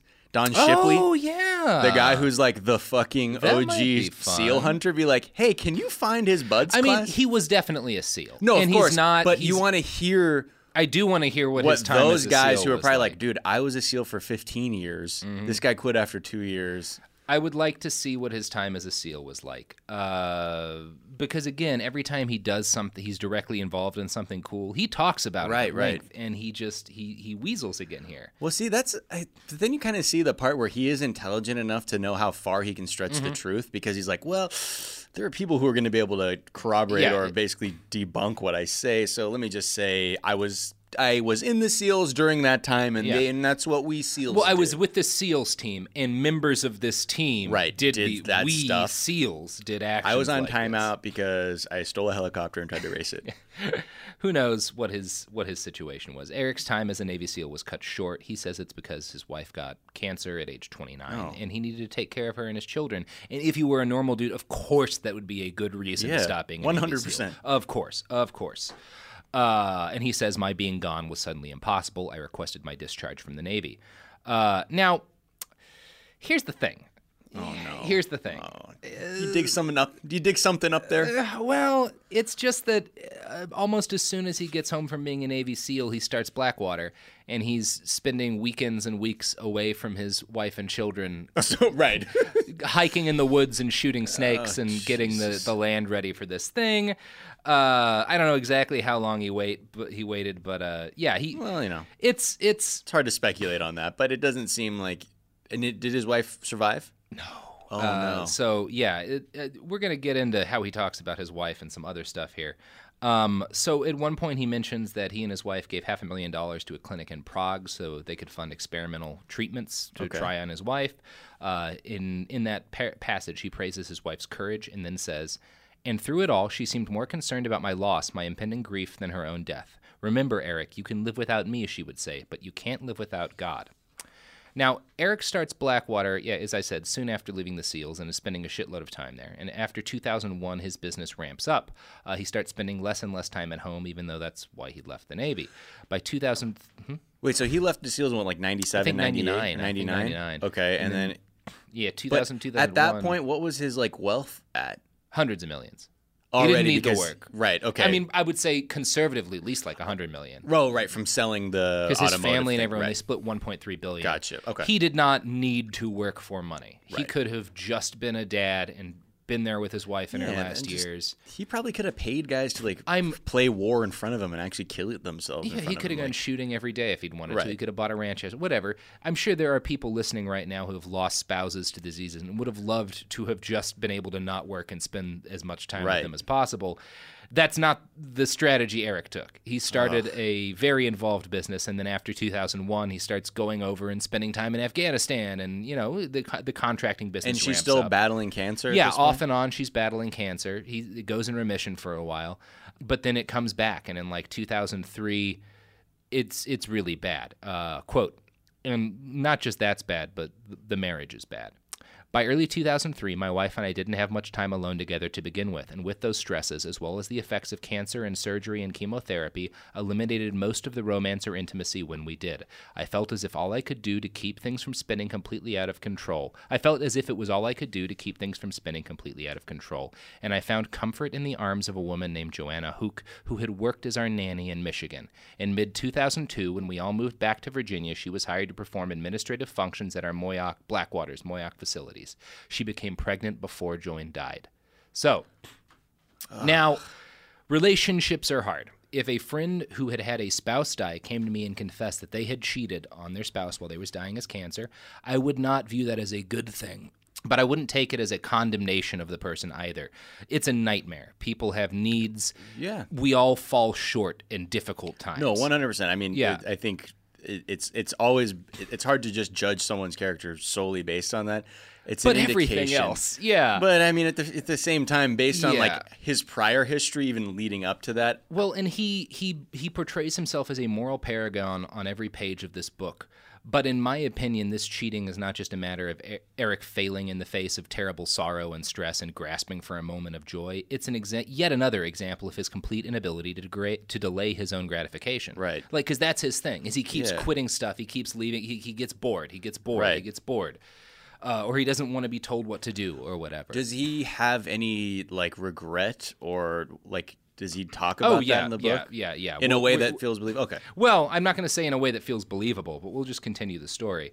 Um, I do like. I think that that is a big through line that he cannot stand. Erik left the Air Force Academy because it was hard, and he didn't like being exposed to other people's points of view. Uh, he liked Hillsdale, his college, because it was full of people he agreed with. He left the SEALs, and I'm going to guess part of that was because he didn't like being told what to do. I didn't go into it here, but he spends pages and pages of his book talking about everything he thought that was dumb about how SEALs had to train and like the way they had to travel. And like he sets it up as like, and this inspired me to create Blackwater to create a better training environment for SEALs. But Right. I feel like he's just. Anyway, Yeah, you had two years, and then you're the expert on. Erik Prince does not have a good record of sticking to things. Right. Uh, now, here is the way he concludes his story about his wife's death and his infidelity. In March 2003, on a ski trip in Vail, Colorado, Joan wrote me a long letter. She left it on the dresser in our vacation home there. My wife understood it would likely be her last time visiting a place we both loved, and that I would find the letter when I returned at Christmas time, nine months later, without her. It was the most caring, most awful thing I've ever read. She knew everything about everything with Joanna. I had devastated her. Yet, in her final months, Joan had found the strength to forgive me. There are no excuses for what happened. There's not a day that goes by that I don't regret the way I hurt her. After years of pain and treatments, on June 14th, 2003, my beautiful wife surrendered her body to her creator and passed from this life. She was 36 years old. I cut out a small lock of her hair to keep, and I asked the doctor for the chemotherapy port that had been implanted in her upper chest. Really, the doctor said? That thing was the bane of her existence. That's the closest thing to her heart, I said. I've got it to this day. So, what do you think of that? Our Sophie looks grossed out. It's just so dark. It's dark that it's the thing that she hated. I don't know. I'm not going to criticize the guy. I don't. It's that. hard. Like you know, this, it's like the one ter- part part of this whole thing where I, it's hard for me to fully be like, oh fuck you, you gross son of a. I'm I- sure it was I don't awful. know. You, you. Everyone grieves in their own way. Yeah. And I don't. I don't wish for anyone to live through that kind of No, it seems experience. like a It's awful. Like if you've ever had to, you know, deal with that. It's just a, it's an awful, awful it's a, experience. It's a soul destroying thing, Uh, and I don't think he had much of a soul to begin with. yeah, Yeah. but part of me just thinks like I don't know if he even really if he's even really had a real relationship with other human beings. It's hard to that. say because there's some more gross stuff coming up. So Erik married his former nanny and stayed with her for eight years. They divorced in 2012. Uh, in 2009, for the next nanny. Well, in 2009, two anonymous individuals who claimed to be ex Blackwater workers filed sworn statements in federal court. One of these men claimed, quote, Mr. Prince knowingly hired two persons who were previously involved in the Kosovo sex trafficking ring to serve at relatively high levels within his company. Mr. Prince's North Carolina operations had an ongoing wife swapping and sex ring, which was participated in by many of Mr. Prince's top executives. XE, because his company was XE at this time, spokeswoman Stacy DeLuke denied this and called it obvious slander. Also, it seems like Stacy is now Erik Prince's wife. So that seems Oh, above board. Wow. Erik What the Prince! Kosovo sex ring, guys. I didn't even. There's more to dig into that one. I just didn't have because there's so much else to get into. How? There's uh, also one of the other guys talked about how he's been having people assassinated who knew dirt about his company. And like made was willing to make a claim in federal court about it. I don't know. I have not gotten into all. Yeah, There's, yeah, There will be more episodes about Erik Prince in the fucking future. Yeah, well, never ending. he there's just too much. You Yeah. can't like we we've expanded to two and we're probably there's only in like the second much. act of his life. We're in the second chapter of his book. Right. right, right. okay. Uh, so the first third of his book is a pretty straightforward autobiography covering, you know, his life and the creation of Blackwater. Uh, but then it stops after around the time that the Iraq War starts. It stops being a normal autobiography, and every chapter starts being just him defending himself and Blackwater against different allegations of Blackwater's failures, crimes, and massacres and stuff. Wait, so how far are we in the book until this? about begins? this, we're about where we are, about a third of the way into the book. So one third of the book functions somewhat like a biography, and then it's just him defending his company And him just going, claims horrible crimes. Yeah, yeah, exactly. Yeah, that's the whole book. Erik Prince, nah, Nuh-uh. I didn't. I'm a hero, nah. I'm so good. Oh. okay. So I'm not going to go through all of these chapters sure, because we don't have days for this podcast. I am going to talk about a couple of cases of him defending himself. And if you want to read the book yourselves, the bullshit tactics he uses in these will be evident. But don't don't actually pay for the book. It's bad yeah, enough that I please steal a PDF Um, it- like, with I- a torrent or something. He said that. That's not Bastards Pod's official. Uh, Oh yeah, sorry, yeah, that's matter. that's no one's take. I, I it work would in- be if yeah. it's possible to steal a copy of Erik Prince's book and a person out there in the world did that. I would not condemn them as a human being for that action, although I would not condone or support their decision. I will go a step further and say go to www.piratebay. I thought you were going to say LimeWire. Kazaa. Download Kazaa. Download the Kazaa app. You're gonna love it. Oh boy, we are elderly men. Okay, know. so Kazaa, Let- LimeWire. Let's talk about how Erik Prince justifies. Do you remember that fuck up in Fallujah where four of his men got murdered and two of them got strung up by a bridge and it sparked the Battle of Fallujah that killed tens of thousands or thousands, a lot of people. I don't know how many. I don't. That was in the last episode. Li- Listen to the last episode. It killed a lot of people. Uh, let me hold on. Let me listen to the last episode really quick. I'll be right back. and we're oh back. Oh my god. Okay. Yep. Fuck this guy, right? Okay. Now, if you'll remember, uh, Erik Prince had taken up a contract to deliver kitchen supplies, or Blackwater had. Uh, Prince describes them as literally pots and pans in the book.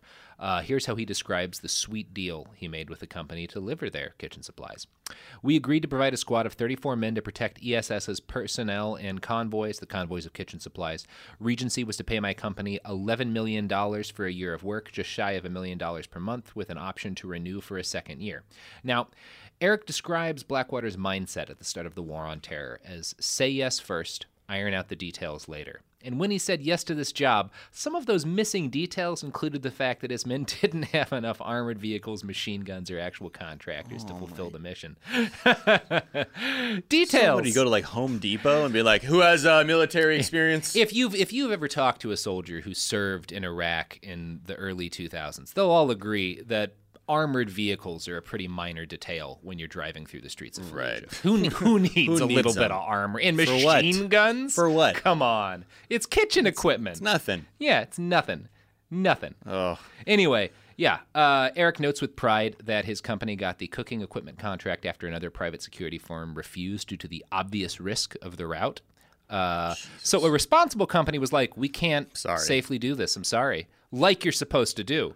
So Prince picked up the contract. Uh, he Hey, blames fake the it fact, till you make it. Yeah, he blames the fact that they that they had to send in a smaller team than advertised without the proper equipment to the actions of another security company that he says basically forced them to do the mission before they were ready because these guys contract they ended it sooner than they should have ended it, and so Mm. we just didn't have enough time to do it.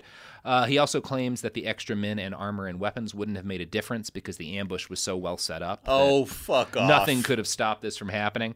In other words, the fact that Blackwater's men weren't prepared and the escort was sent out unable to meet the company's own standards was not Erik's fault. There was no other way things could have gone. And obviously, they couldn't have canceled the mission because that would have been really bad for them financially.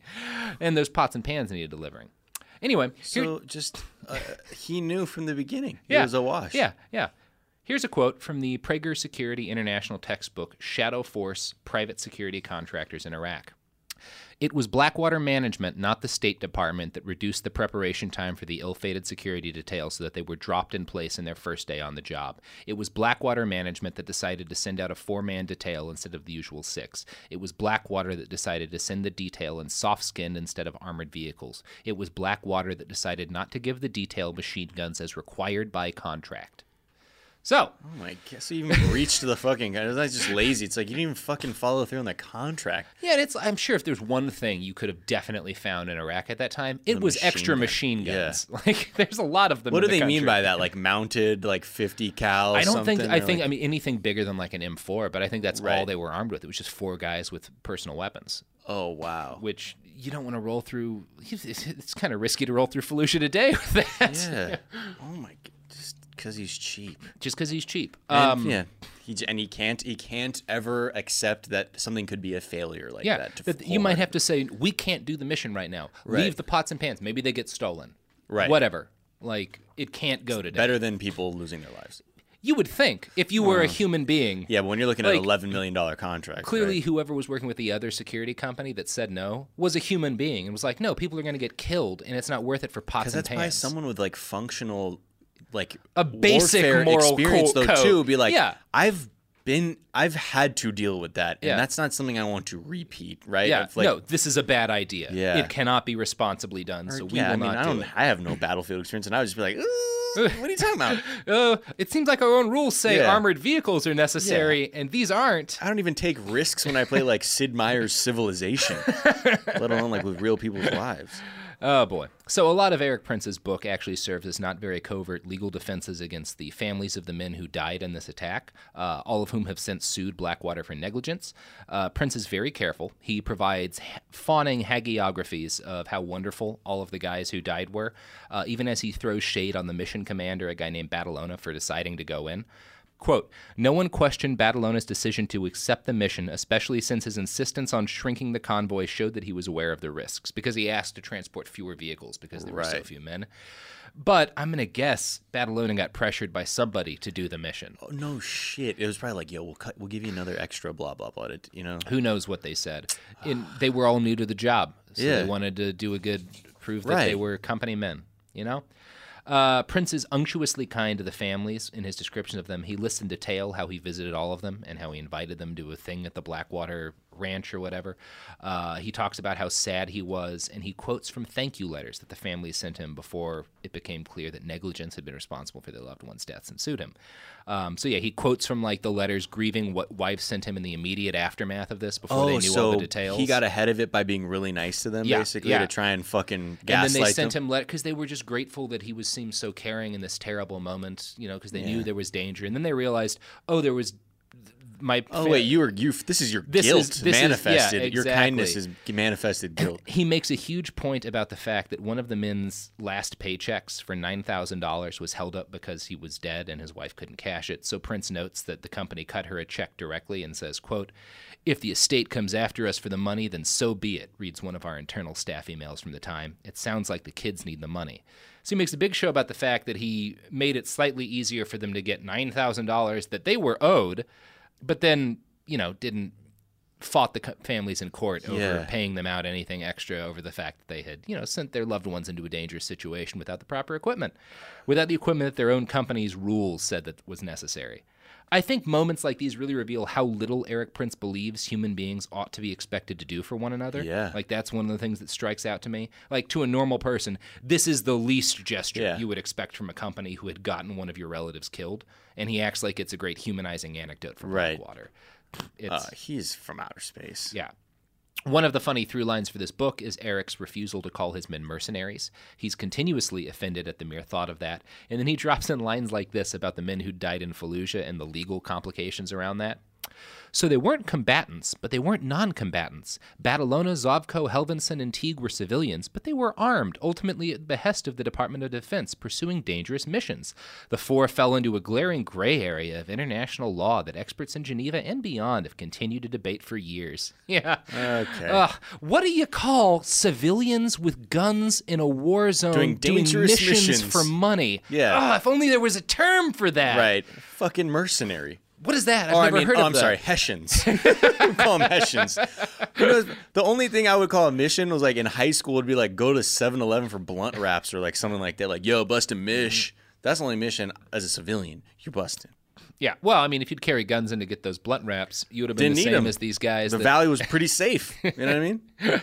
Ah, boy. Okay. So we're not going to take, again, we're not going to take a point by point look at every fucked up defense Erik p- puts together, but we're going to talk a little bit more about the Nisour Square massacre. Now, this is where several of Erik's employees fired machine guns and grenades into a crowd, killing 14 and wounding a shitload of people. Uh, their story and the story Prince tells is that they were taking heavy incoming fire. Prince repeatedly references incoming AK 47 fire and points out that a bullet damaged the coolant line of one of their vehicles.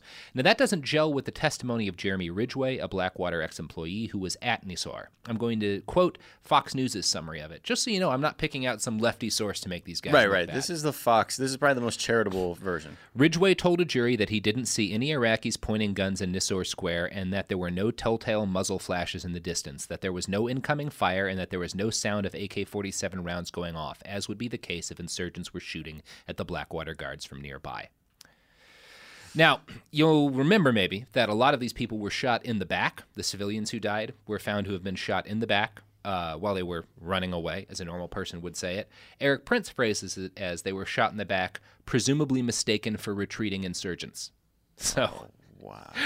The military looked over everything, and their experts, who sure as shit had no vested interest in making it look like anyone had committed a war crime in Iraq, determined that this had been an excessive shooting. Uh, there had been no sign of incoming fire.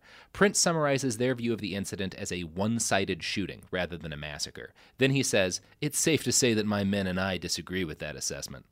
Except Now- for the one that literally disagreed with Except that for the guy who t- testified, yeah, in, yeah. in a jury, right? whatever.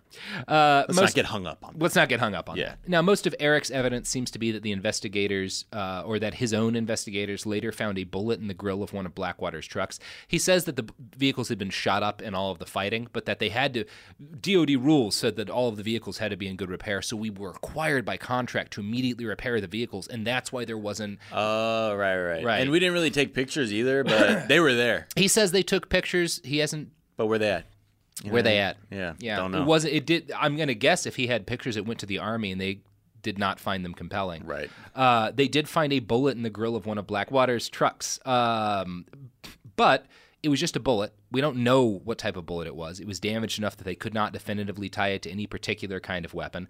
And we know that Blackwater's men were shooting like crazy. Bullets ricochet. In a in a war zone where people are shooting, bullets wind up in weird fucking places. Right. It's entirely possible one of their rounds ricocheted and got embedded in the grill of this truck. It no way to no way to say one way or the other. A single bullet in the grill of this truck is thin evidence to hold against the army when their investigators say nobody was shooting at you. Right. Yeah. Ugh. Now, in 2014, four of Prince's men were convicted, three of them for manslaughter and one for first degree murder. But last August 2017, a federal appeals court threw out the convictions for three of them and ordered a retrial. The man with the murder conviction, Nicholas Slatten, was a sniper who the government accused of having fired the first shots. But during the trial, another mercenary admitted to shooting first, so his conviction was dropped. The other two had their convictions thrown out because the prosecutors had used a U.S. law made to prosecute domestic criminals to give them extra long sentences since they had committed the crime with machine guns. Um, so basically, if you commit a crime in the U.S. with a machine gun, you get an additional sentence. Right. The prosecutors were saying basically, look at all the people these guys killed. We owe it to those dead civilians to try and get these guys as much time as possible. So they used that law. But the jury rightfully was like, it was their job to carry machine guns. It is Right, bullshit to give them like extra time for criminals that. who, like, That's not what's wrong obtain- here. right, right, yeah. yeah. So they didn't get off the case because they were legitimately innocent. It was the prosecutors technicality, yeah, who were a little overzealous. Yeah, exactly. Uh, now, Erik ends his book by talking about his charities and making it seem like he's enjoying the peaceful retirement of a true American hero. Quote, It remains to be seen what my future might hold. Tomorrow is one less day than I've got now, and only God knows how many more I'll have. But in the meantime, I'm enjoying a quieter life. I had a small Hobie cat, which is a type of boat, delivered to our, our home in Abu Dhabi today, shortly after my family relocated. The kids are still learning their way around the fiberglass catamaran, the same way I once poked around with our Boston Whaler back in Michigan. But most every day in Abu Dhabi is a good day to swim across the bay, catching the next gust of wind, and teaching my own children to feel at home on the water. Of course, while he was in Abu Dhabi writing this, he was also teaching an army of Colombian mercenaries to fight on behalf of the Emirati government. Dozens of those men and God knows how many other people are now dead in Yemen. Uh, so okay, it's hard and to the say. catamarans too. Like little link to now. And now he's like- armed catamarans. Yeah. yeah. So it's hard to say what the future is going to be for Erik Prince, his new Navy, and the new Air Force. I'm sure he's right around the corner from getting his hands on. I'm going to guess whatever that future is, it's going to involve a lot of body bags. Oh, wow, Erik. Erik. I'm just living a quiet life now in Abu Dhabi.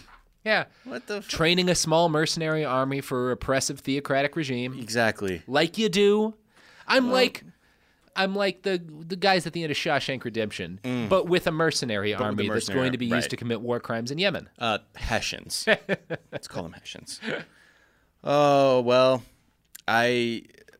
It's it's so wild because he truly is like wacky. the physical manifestation of capitalism and the military-industrial complex. Like all in one man. in one fucking man. It's like amazing. the worst parts of all Yeah. of those things just expressed themselves in the goo Yeah. that turned into Erik Prince. Yeah, it's like the military industrial complex had a baby, and Yeah, that- with it's late-stage Prince, capitalism, with and late there sta- and there, there it is. It's Erik fucking Prince. Wow. One of the worst people who's ever lived. A true bastard A for true- sure. True, true fucking bastard. bastard. Yeah, in fact, I'm gonna get, I'm gonna bump him above bastard and call Mm. him a real piece of shit. Yeah, yeah, yeah. Erik Prince, everybody. All right, Miles, you got some pluggables to plug. Oh, uh, let's see. Well, yeah, Glade plugins, guys. Uh, they're available at most supermarkets right now. Please take that. Uh, Airwick also another pluggable I love. Uh, but Love if you're more interested, yeah, look again, look, uh, GlaxoSmithKline, you know, SC Johnson Wax. Please holler at us. Uh, if you are looking for the more podcast route, I'm on the Daily Zeitgeist with Jack O'Brien. We do that every day, uh, talking news and culture, whatever's in the Zeitgeist, as it were. Uh, and you can find me on Twitter and Instagram at Miles of Gray. That's about it. You can find me on Twitter at iWriteOK. Uh, you can find my book on Amazon, A Brief History of Vice. It's I recreate weird ancient drugs and damage my body. Uh, you can find this uh, podcast on the internet at BehindTheBastards.com, where you will find all of the sources for this episode. Uh, you can also find us on Instagram and Twitter at, at BastardsPod. So uh, check us out. Uh, check us out on TeePublic where Mhm. we have a store, you know, behind the bastards. You can buy our t-shirts there, and some of that money will go to me, and I will use that money to buy the liquor that I will use to drink myself into forgetting that Erik Prince exists. Mm. So, uh, help a brother out with buying t-shirts, and uh, And also, let's get this Doritos campaign going. let's let's yeah yeah tweet. What, why what did I, we decide on? Why I eat Doritos. Right. If Why you I eat have that, Doritos. because guys, what we're trying to do is connect a action from the consumer to a media source, and this is the this is how capitalism. And in works, fairness, yo. hundreds of you have already I know us I'm the Doritos so you bought. impressed when I see your guys' social media and seeing the amount of people just like posing with Doritos. It's like dozens a week sometimes. Part of me gets Yeah. really upset though that it's this free advertising with no. I mean, it's a good product. I, I'm all, I am Oh. all right with that. You but- the Stockholm syndrome. Mm. You're like, it's fine. One day they'll recognize me. And I do hope one day they will. But Yeah. these are delicious. Well, if anything, we can say you are the Erik Prince of Doritos. Thank you. Make me the Erik Prince of Doritos. Tweet why I love Doritos. Hashtag why I eat Doritos. Hashtag why I eat Doritos. Attach at the Doritos company at this podcast, and see what happens. Yeah. Maybe maybe I'll get my own catamaran. Watch you with know, with a machine with a gun on machine it. gun. I really hope so. You know what? uh, You know what's actually gonna happen? What? Doritos is gonna steal your hashtag and do an actual ad campaign for like themselves and cut, put you in the cold. That's how this shit works. If that's what happens, that's what happens. And my hey. hope is that they buy me a, mach- a catamaran with a machine gun. Yeah. I mean, Could you? That's how this story actually is. Like, hey, look, sorry we couldn't optically we couldn't get in bed with you with the Doritos thing. Here's a catamaran with machine. Gun. it, it, it is a catamaran with a machine gun. Sorry, it's soft skinned. You know, we can't we can't go all the way. I don't It's plan on delivering kitchen supplies. It's much heavier when you have an armored catamaran. All right, guys. Uh, I love about 40% of you and Brian. Bye.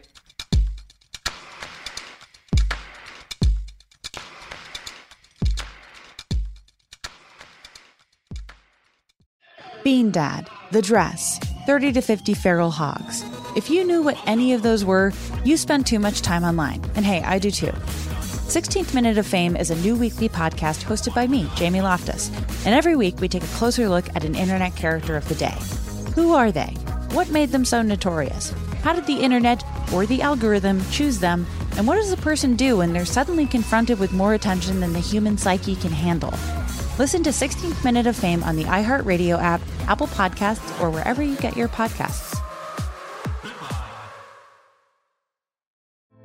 Hey, girlfriends, it's me, Carol Fisher, back with another season of the global number one podcast, The Girlfriends. Last time, we investigated the murder of Gail Katz. This time, we're uncovering the identity of the woman who was buried in Gail's grave for a decade before she disappeared. Join me and the rest of the club as we tell her story. Listen to season two of The Girlfriends, Our Lost Sister on the iHeartRadio app, Apple Podcasts, or wherever you get your podcasts. In the recent history of documentary filmmaking, one scene stands out above all the hot mic bathroom confession of Robert Durst in The Jinx. Now, the person responsible for that moment, Sareb Kaufman, stepson of the victim, friend of the murderer, star of the documentary, for the first time ever, shares why he believes you're watching the furthest thing from the truth on this exclusive episode of Murder Homes. Listen to Murder Homes on the iHeartRadio app, Apple Podcasts, or wherever you get your podcasts. Imagine you're a fly on the wall at a dinner between the mafia, the CIA, and the KGB. That's where my new podcast begins. This is Neil Strauss, host of To Live and Die in LA, and I wanted to quickly tell you about an intense new series about a dangerous spy taught to seduce men for their secrets and sometimes their lives. From Tenderfoot TV, this is To Die For. To Die For is available now. Listen for free on the iHeartRadio app, Apple Podcasts, or wherever you get your podcasts.